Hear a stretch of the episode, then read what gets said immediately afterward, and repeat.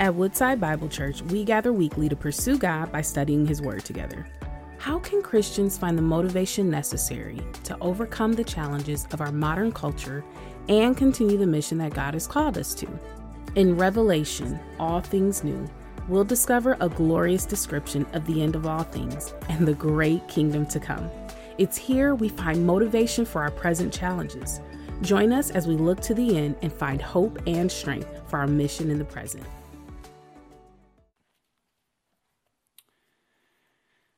Several years ago, um, I was preparing for a trip to, uh, with, a, with a team to do a short term trip in India to help train uh, village pastors there. We were going to host a seminar and do some biblical training for them. And um, just a week or so before we were getting ready to leave, we got the news that one of the pastors that was going to be at the seminar uh, had been uh, brutally attacked in his village by a mob and beaten so severely that he was hospitalized with some pretty massive wounds. They actually had sent a couple images that we saw, and it was pretty startling. Um, and it kind of rose up a little bit of the nerves for all of us that were going, but we kind of hopped on the plane and, and, headed over there, the few of us. And uh, when we got there, uh, there was a really tangible kind of sobriety around the pastors that week as we spent time with them, both in just the reality that happened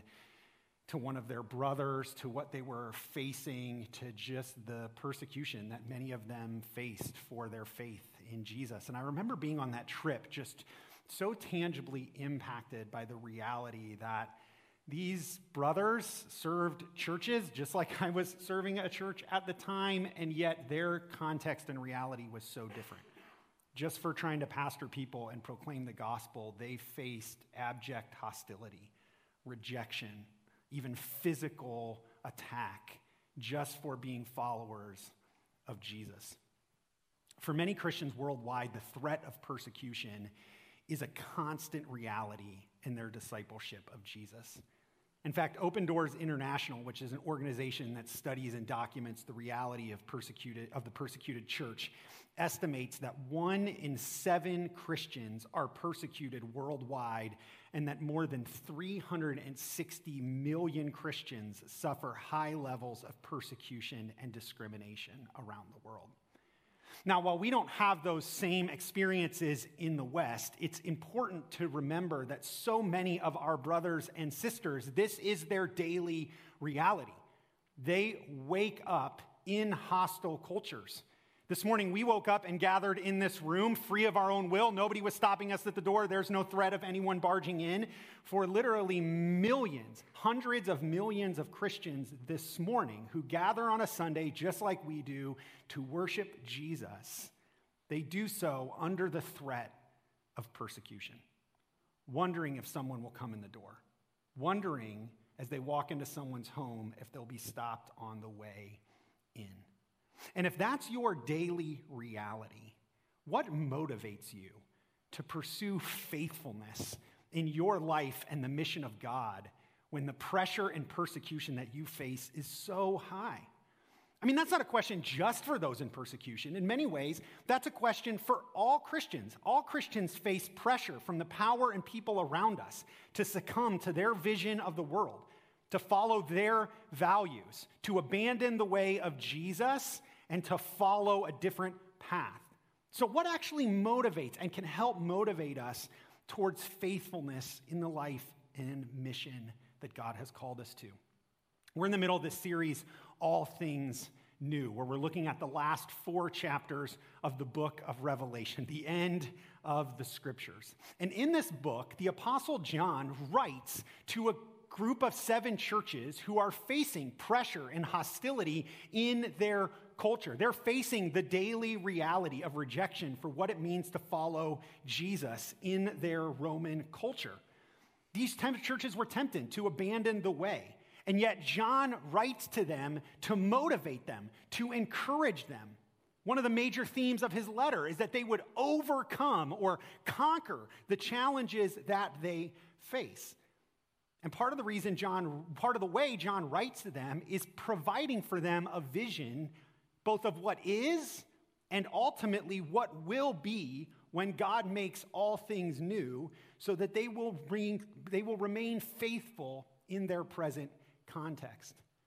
John is already encouraged towards the end of the book there to pursue their, or for them to pursue faithfulness by overcoming, by reminding them that Jesus is going to return one day, and that when he does, he is going to defeat the spiritual enemies of God. This is what we looked at last week in Revelation 19.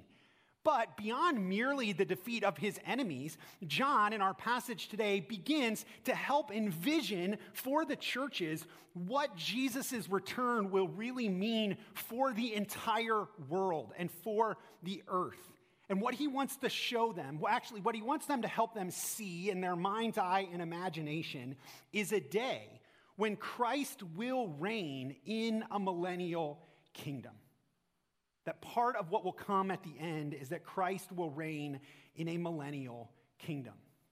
Now, you might be thinking at this point, why on earth would that be encouraging to John's audience? And how can that be encouraging to me in my day?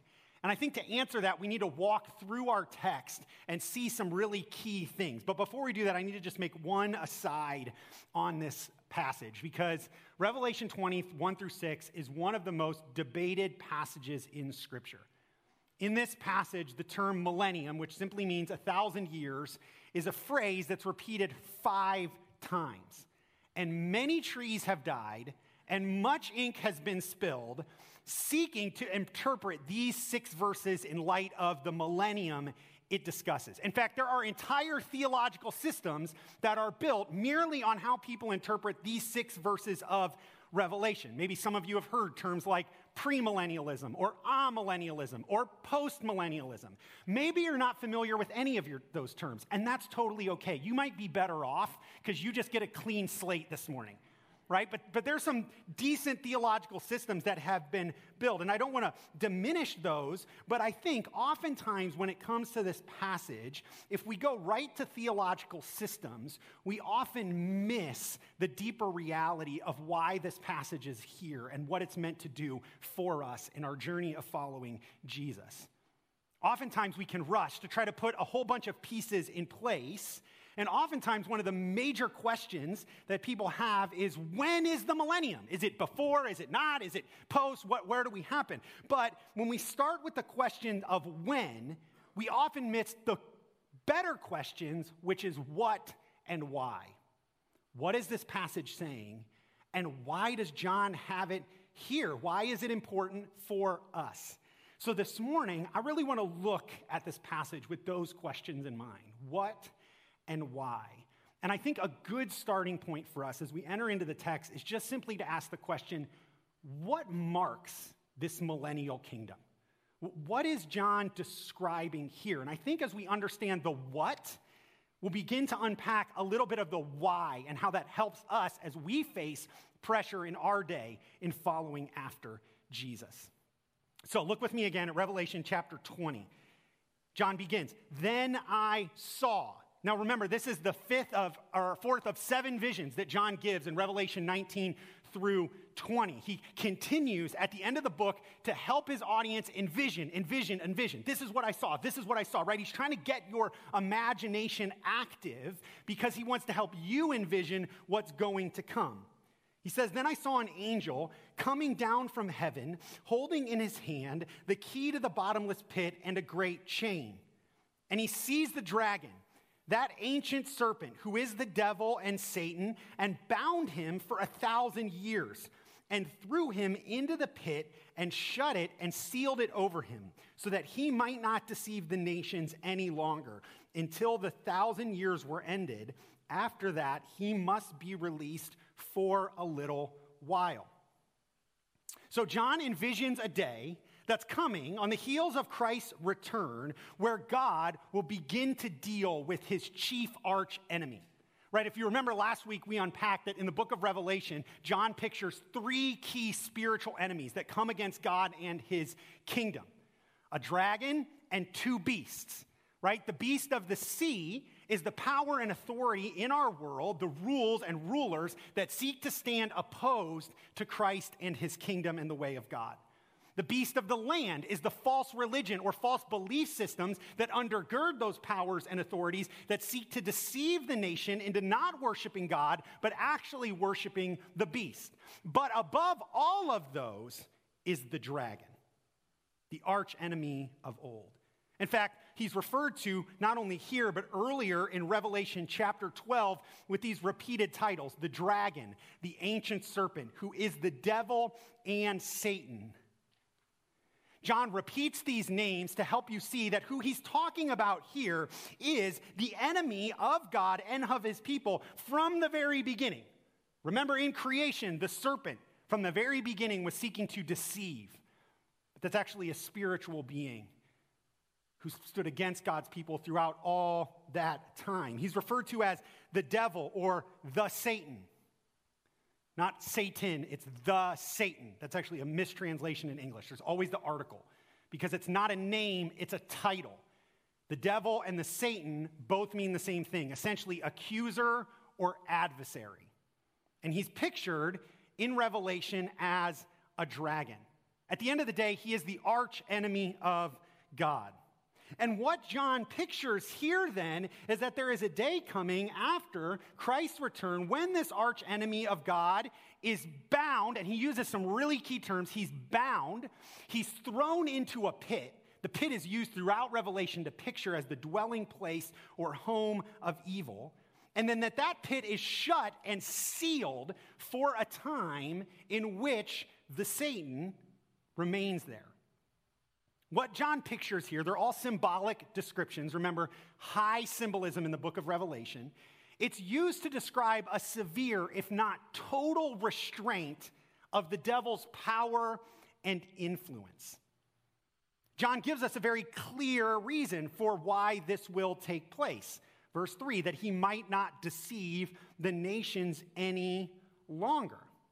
Much has been discussed about what it means that the devil will not deceive the nations. However, John seems to actually give us a clue in verse 8 of its meaning, because when he's released at the very end of all things, and we'll look at those verses next week, when he's released at the very end of all things, he leads in deceiving the nations to come and bring a final attack against God and his people and God's city. So it seems that Satan is actually bound from deceiving the, enemy, the nations for a time, a thousand years. Talk about that in a second, right? Lots of symbolism.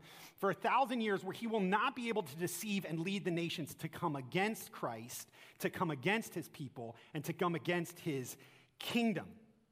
Because when that happens, it will prompt the end of all things.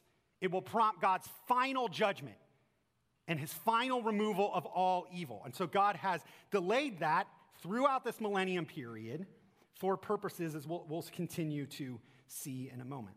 The text notes that this binding is for, again, a thousand years.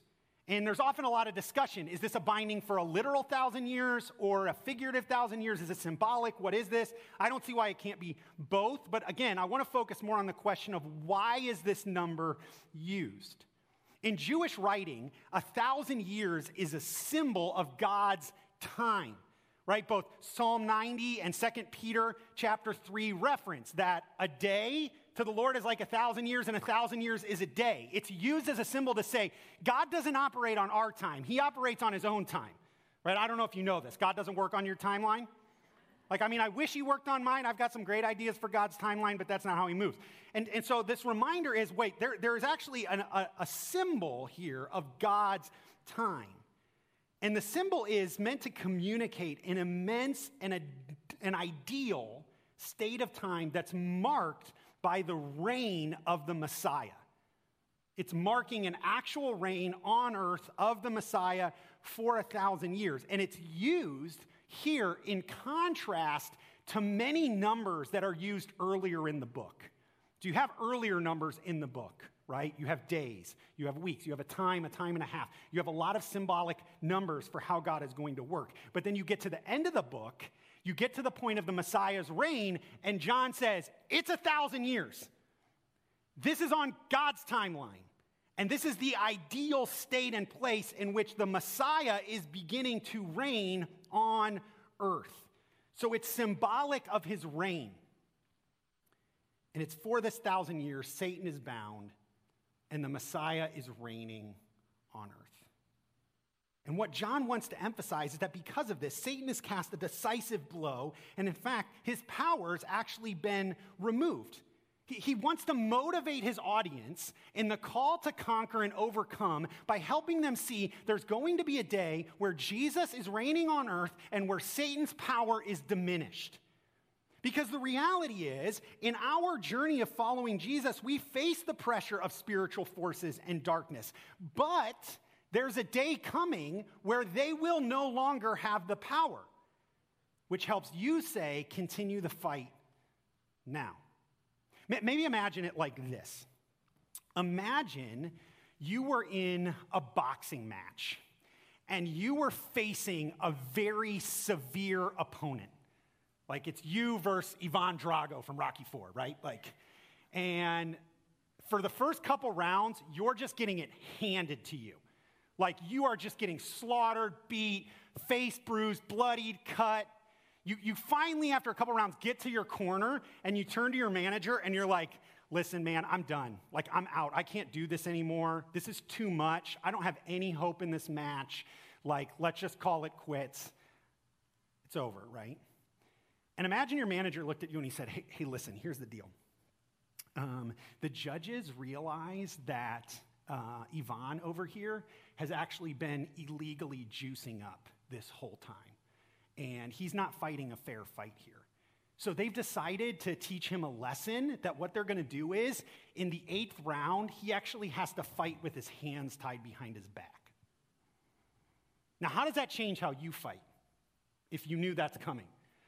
Well, now you're like, oh, well, okay, I can endure this. I can take some shots now, and, and I can even fight back a little bit, right? Because I know at some point, every little jab I get now, when the eighth round comes, I get the free swing, right? Like I get to take this guy out. It motivates you in the present to know there's a time coming when your enemy will not have the power that he thinks he has. And so, what John is trying to tell you is hey, don't give in to the world, don't give in to the pressure, don't succumb to the persecution, because that's not what's eternal. There's gonna be a day where that power is removed. So, continue the fight.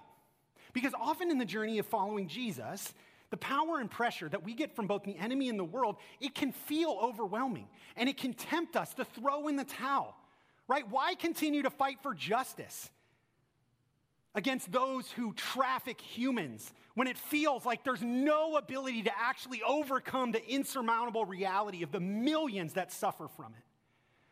Why continue the fight against sin when we struggle so often in our own hearts to just do what the simple things that God tells us to do? Why continue to suffer rejection and persecution for our faith when we can simply just deny Jesus and accept or, and, and, and ex- experience acceptance and peace? Why sacrifice and suffer to bring the gospel to the nations when we face such strong opposition in so many places? Right? All those things can feel, leave us feel like the devil is winning and he's going to win. But what John is trying to say to those back then and to us now is no, no, no. That is not how this thing plays out. He doesn't win. In fact, there's a time coming when Jesus will return, where he will establish his millennial kingdom and where the enemy will be bound. And when that day, that fight for justice, that fight against sin, it will begin to see and experience the fullness of what God has promised for his people and for his world. So keep pressing on, keep conquering, because in the millennial kingdom of Christ, Satan will be bound. But the binding of Satan is not the only what that John wants his audience to be motivated and encouraged by in their overcoming. Because he also wants them, to see not only will Satan be bound, but ultimately saints will reign with the victorious king. Look at verse 4. Then I saw another vision, another invitation for what you see. Then I saw thrones, and seated on them were those to whom the authority to judge was committed. Also, I saw the souls of those who had been beheaded for the testimony of Jesus and for the word of God, and those who had not worshiped the beast or its image, and had not received its mark on their foreheads or their hands. They came to life and reigned with Christ for a thousand years. The rest of the dead did not come to life until the thousand years were ended. This is the first resurrection. So again, John lays out his fifth of his seven visions here. And here he sees thrones, a symbol of reigning. And those who reign have been given the authority to judge. The imagery that John has here is drawing from Daniel chapter 7. In Daniel chapter 7, God had given a vision when his Messiah would return and he would establish his rule and reign. And in that passage, it makes reference that his holy ones, that's the idea of saints. Saints just means holy ones. If you're a Christian, you're a saint. There's no special class of saints. That just means it's a reference for God's people. But he says that his holy ones would reign with the Messiah. Scripture and Revelation promise that there is going to be a day where God's people will reign with Jesus. And this is what's pictured here. But as John highlights those that reign, he also pulls out kind of a, a, a part of them to kind of highlight what marks this group of people, those that follow Jesus. Right? He references seeing the souls of those who had been beheaded for the testimony of Jesus and for the word of God. John highlights in his description of all who are faithful, we see that it's all, right? Because it's also those who had not worshiped the beast or its image and had not received its mark on their foreheads. But he highlights at the beginning those who had suffered the ultimate price in their discipleship and following of Jesus, those who were killed for their, for their faith. It's in this that John is trying to exemplify that those that receive the reign to come are those who are faithful and victorious in their overcoming, who do not bow to the way of the dragon or the beasts, but continue to follow Jesus. They are not marked by the beast, but instead are marked by the lamb. Again, a lot has been discussed around the mark of the beast. But in John, and what you have to realize in Revelation is that everyone in the book is marked. There's not just some people who are marked, everyone is marked. And everyone is marked by one of two things. You are either marked by the lamb, you are sealed by him, you are part of Team Jesus, or you are marked by the beast or the dragon or the way against the lamb, right? There, there's not a middle group. So the only way that you're not marked by the beast is that you're marked by the lamb, which means you've given your allegiance and your faith to following Jesus as Lord and Savior. If you haven't done that, then you're marked by the beast, right? And, and so in John, it, the, the mark of the beast is not some like, thing you don't realize like happens, right? It's, it's not like just a, a tattoo or a shot that you get or a microchip implanted in your head. It's anybody that doesn't follow Jesus is marked by the beast. If you follow Jesus, you've been marked by the Lamb. And therefore, you are not marked by the beast. And if that's you, the promise to come is that you will be resurrected to a reign with Jesus. So, what John trying to help you say is there's a day coming when Jesus is going to establish his kingdom, and part of that kingdom is those that have been faithful to him. Those who have not followed the way of the beast ultimately will get to experience that reign by ruling with Christ. It's meant to motivate our faithfulness now in anticipation of the reward to come. That's why John ends in verse 6 and said, Blessed and holy is the one who shares in the first resurrection. He wants you to see, be faithful, because in your faithfulness, there is blessing to come. And he marks three key blessings. One, you will experience the first resurrection. And what does he say? Over such, the second death has no power. Those that are raised to rule with Christ will experience a resurrection to eternal life. There's two resurrections in the book of Revelation. We'll see the second one. There's the resurrection unto eternal life, those that reign with Christ, and there's those who are resurrected to judgment. The second death, which is in the lake of fire, which is the ultimate death because it is the separation from God, the source of life. Friends, your death on earth is not the thing you should be most afraid of. Do not fear what can kill your body, fear what can destroy your soul, which is your abandoning of the way of God and rejecting Christ that results in a second death. What John wants to motivate you to say is if you're faithful to Christ, you won't experience that. The good news for you today is you do not have to experience the second death. That does not have to be your reality. You can put your faith in Jesus today, begin to experience his eternal life now, and anticipate a day where God will resurrect you into his kingdom to rule and reign in the new heaven and new earth for eternity, where you will experience the eternal acceptance of God, not the eternal rejection of him. So be faithful now. The second thing is says they will be priests of God and of Christ. So we will Oh, and the third thing, they will reign with him for a thousand years. What's pictured here that we'll be priests and that we rule is that we will be restored back to our original designed purpose. If you go all the way back to Genesis 1 and 2, where God created everything, this was his vision for humanity that they would have access to the tree of life, to live eternally with him at the center, that they would be his priests to serve him in the garden and extend the garden outside to the whole world, and that they would rule and reign under his rule and reign so that the, all of creation would flourish. What John wants to help you see is when Christ returns and establishes his kingdom, those who are faithful to him, they will be restored to that purpose. They will have eternal life. They will be God's priest in the fullness of what it means. They will be ruling with him to bring flourishing to the earth. So it's a motivation to say, look at the reward that is ahead of you. Look at the world to come when Jesus is reigning and you're reigning with him. Oftentimes, we motivate ourselves by the vision of what we believe the future holds. Maybe think of it like this. Um, in the uh, dystopian young adult novels, The Hunger Games, the world finds itself, and North America primarily, finds itself in a place of unjust rule.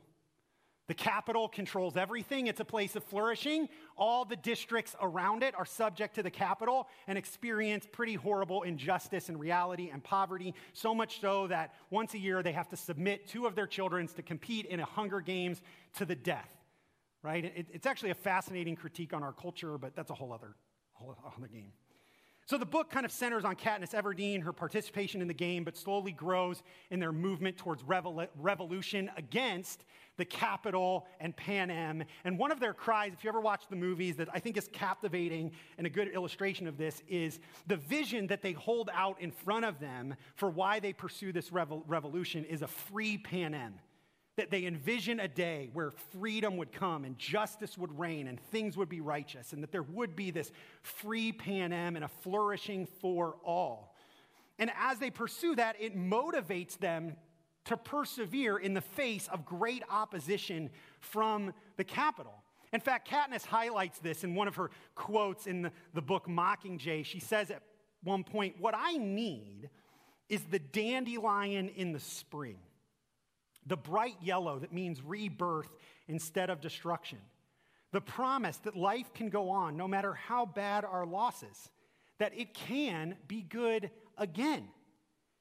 See, see how the vision of the future, of what could be, empowers their faithful perseverance through the battles that ensue. What John is trying to provide you is a vision of that world. Picture a world where Jesus is reigning. Not where under authorities are reigning, not where injustice is reigning, not where Washington is reigning or Russia or anyone else. Picture a day when the King of Kings and Lord of Lords is reigning over the world. What would that world look like? What would happen in that day? And then he says, But here's the thing you'll get to reign with him, you'll get to be part of that.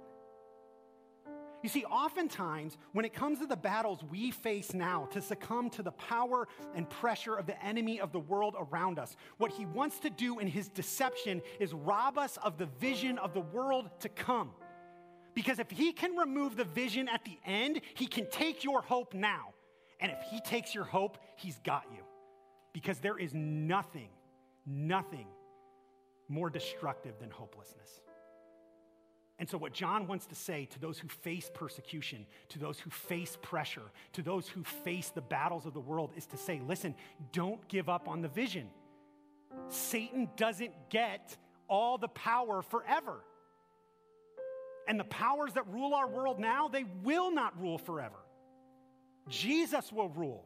Jesus will reign. Jesus will establish his kingdom.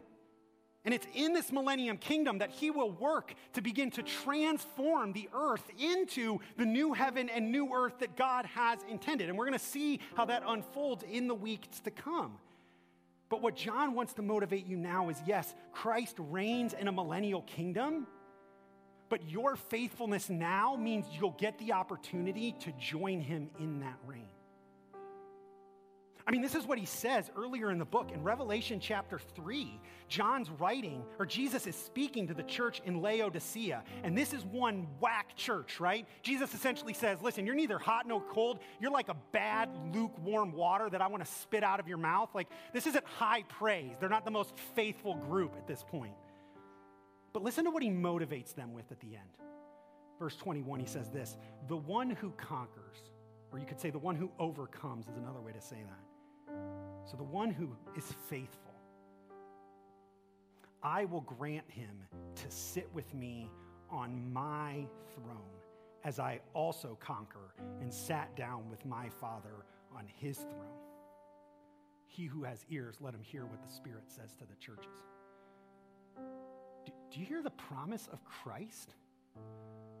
Like the King of Kings and Lord of Lords, who will return defeat his enemies and establish God's kingdom forever, holds out a promise to the one who overcomes and says, I'll let you sit on my throne.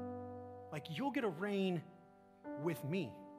I mean, if there's a throne you want to sit on, it's not the Game of Thrones throne, it's that throne.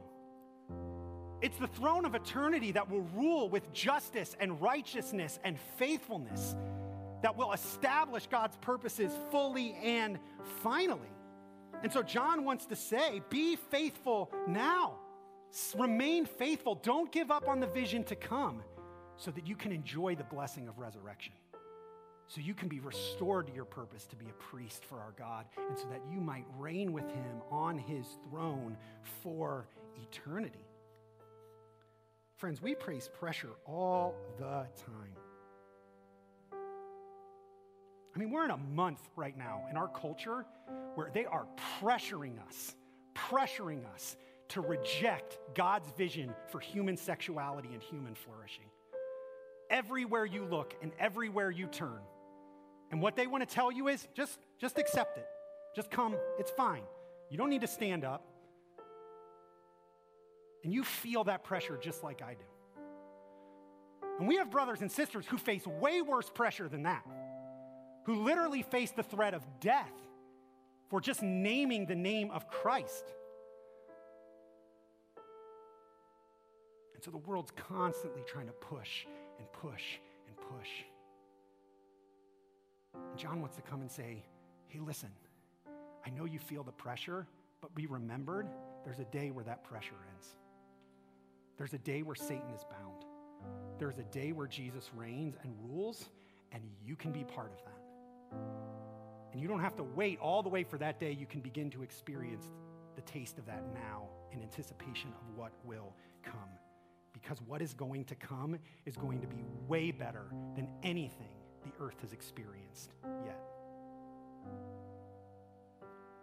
Let me leave you with this encouragement from Professor Fanning Boyce in his commentary on Revelation. I think it's a good reminder for our faithful endurance. Revelation 20 is part of a consistent biblical paradigm that human glory does not come from self exaltation, but from submission to God as supreme and from obedience to Him despite harsh opposition. Paul's opinion is profoundly true that our present sufferings are not worthy to be compared with the glory that will be revealed to us. In our present groaning and longing for complete redemption for ourselves and for the whole creation, we must live in hope.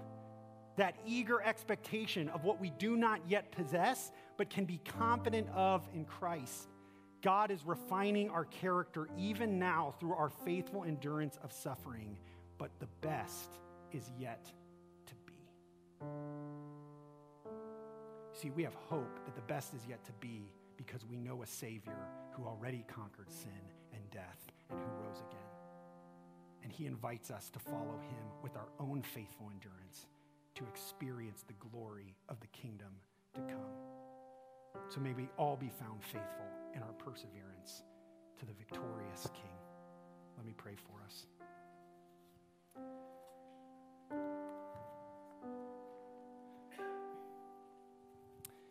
God, it is my prayer this morning that you would motivate each one of us to be faithful in our following of you. God, I'm grateful for this vision. I long for the day when you will return, when you will reign on this earth, when you will establish your kingdom. And God, how I long to sit on that throne with you. And not just alone, but with my brothers and sisters in the faith to rule and reign, to see creation restored, to see justice and righteousness reign over this earth, to see flourishing brought back to creation. God, I pray that you would help motivate us with your vision for the end. Not only this, but even in the weeks to come, how much the enemy wants to rob our hope now. But I pray instead you would help us to hold fast first to Christ, to what he has done for us in his death, to the reality of his resurrection. But you would also help us hold fast to the day when he will return and we will see him reign again on earth. God, help us to be faithful. Help us not to give in to pressure. Help us not to give up on truth. Help us not to turn from righteousness. Instead, strengthen us, Lord, by your power. Help us to be people of endurance. Help us to persevere. Even now, as we prepare to sing, would you use this song as just a motivation to remind us of the true kingship of Jesus? That there is no rule, no power, no authority on this earth that is above him, but he is the true king. And that there will be a day where every knee will bow and every tongue will confess that he is Lord. Help us to hold fast to that truth, God. Even instill it in our hearts now as we sing, we pray. And we ask this in Jesus' good name. Thank you for joining us as we study God's Word together. We would love to hear how God is moving in your heart and get you connected into the Woodside Bible Church family. Head to woodsidebible.org/connect to introduce yourself today.